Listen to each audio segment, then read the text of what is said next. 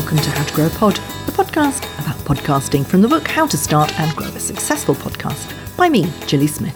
This is where you'll find the almost unedited interviews by the pioneers of podcasting, the hobbyists and the pros who feature in the book.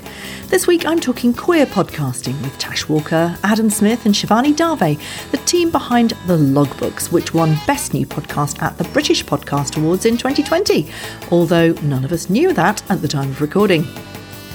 Tash, Adam, and Shivani tell us about the niche podcast carved from real stories from Switchboard, the second oldest LGBTQ plus telephone helpline, which first opened in the UK in 1974. Tash takes up the story. Yeah, so um, so I found the logbooks in the loft at Switchboard HQ in London, and um, it was part of us moving the archive to Bishopsgate Institute and you just open up these books and see all of these incredible handwritten notes, these memories, these stories. That it's just jam packed, full of queer history, and you just fall immediately into it. You're laughing one second, you're crying the next, and you can hear the voices, you can hear the emotion, um, falling off of the pages. So it just it just made sense to.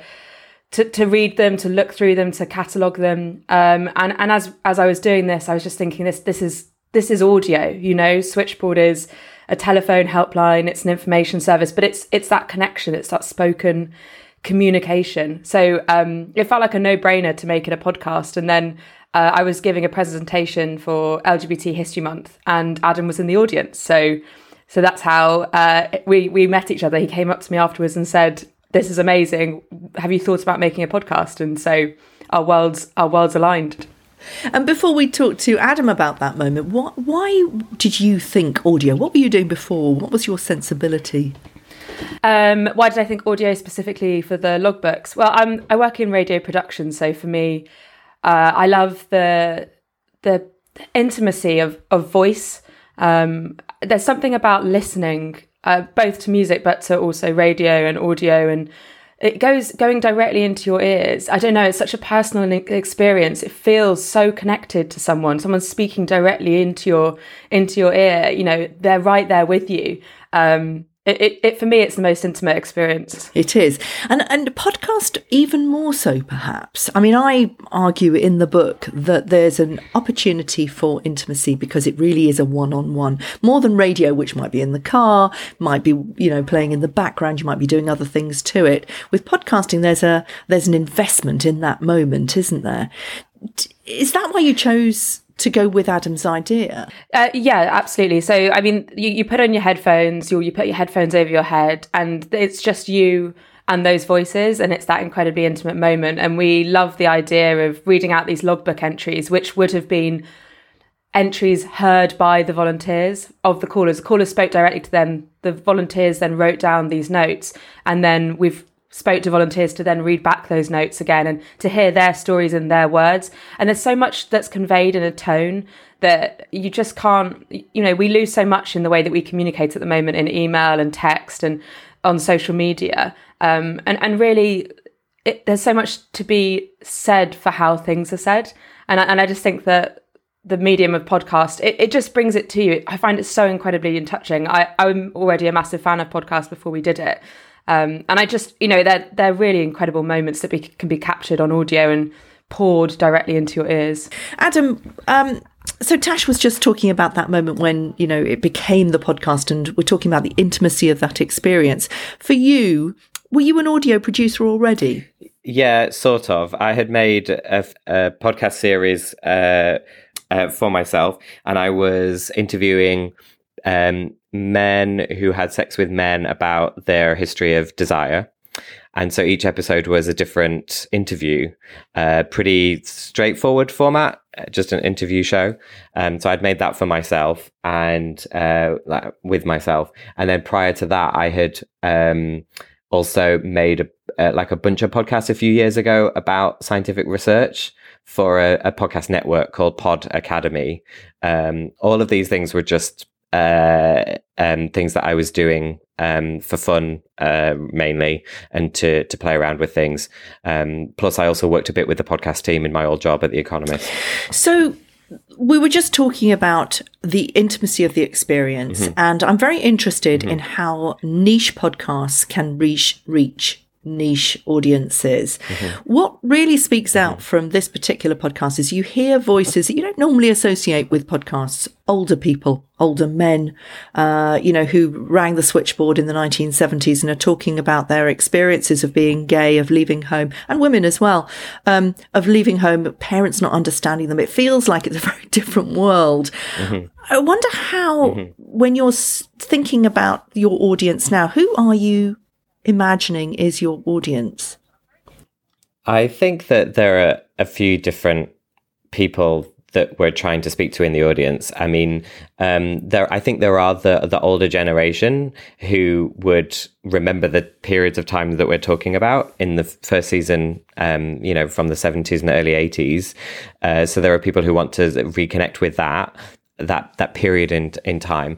And then i think there are also um younger people. I don't really know the age demographics of podcast listeners. If they if it tends to skew younger um then younger than 60 plus then uh, i think um we've definitely heard from from people who don't who weren't around in the late 70s or the early 80s or not old enough to remember that that they're interested in learning about that as well. So i think that there's an intergenerational conversation thing happening which is the older and the younger sort of talking kind of to each other through the podcast. On the podcast, yes, but I'm wondering about um, when you say we hear from people, how, how do people communicate with you other than the people who you put on your podcast and the people in your show? people get in touch with us through different ways. There's obviously email, the same way you got in touch with us. Um, but people will tweet about it quite a lot. That tends to be younger people who will either find us on Twitter um, or will um, will will sort of tweet about the logbooks, and then you can find them through the thread like that. uh, a lot of the reviews mention uh, things like I'm learning about my history or I'm remembering this period in my time. Yeah, one of the ones that really stood out to me was when we got um, the, an email from a teacher, so a heterosexual teacher who wrote to us and said that the logbook season one had um, educated her in ways that she she'd never even understood before, and that allowed her to feel like she could better understand her LGBTQ plus students, and that was really powerful. I know we all felt touched by that. The the nature of the logbooks, I suppose, was that we we threw it out there and just hoped uh, that people would listen. But being in partnership with Switchboard, which is a national uh, LGBT plus charity um, that many people were aware of, that that did a lot for raising awareness of the of the podcast in itself. But it, it was opening up a, a really fascinating um, glimpse back into history. Uh, and so we did things like work with LGBT History Month, and lots of the people that we interviewed went on to do um, incredible things like found Stonewall in the 80s. And so, um, yeah, so it had it's had a natural um, increase in listeners, I think. How long has it been going? It No, came I out in think October. October. late October. But it, but October it was, 2019. But I mean, I think that there's a um, we're we're not a weekly show or a daily show or anything like that. We made a season of ten episodes, and I think we've made two Yeah. bonus episodes since then. We're now making an, a, a second season, and um, so. Uh, our our any growth that we see will be pretty slow. what's important to us is that this history is told and shared and you know this is uh these are untold stories as we say.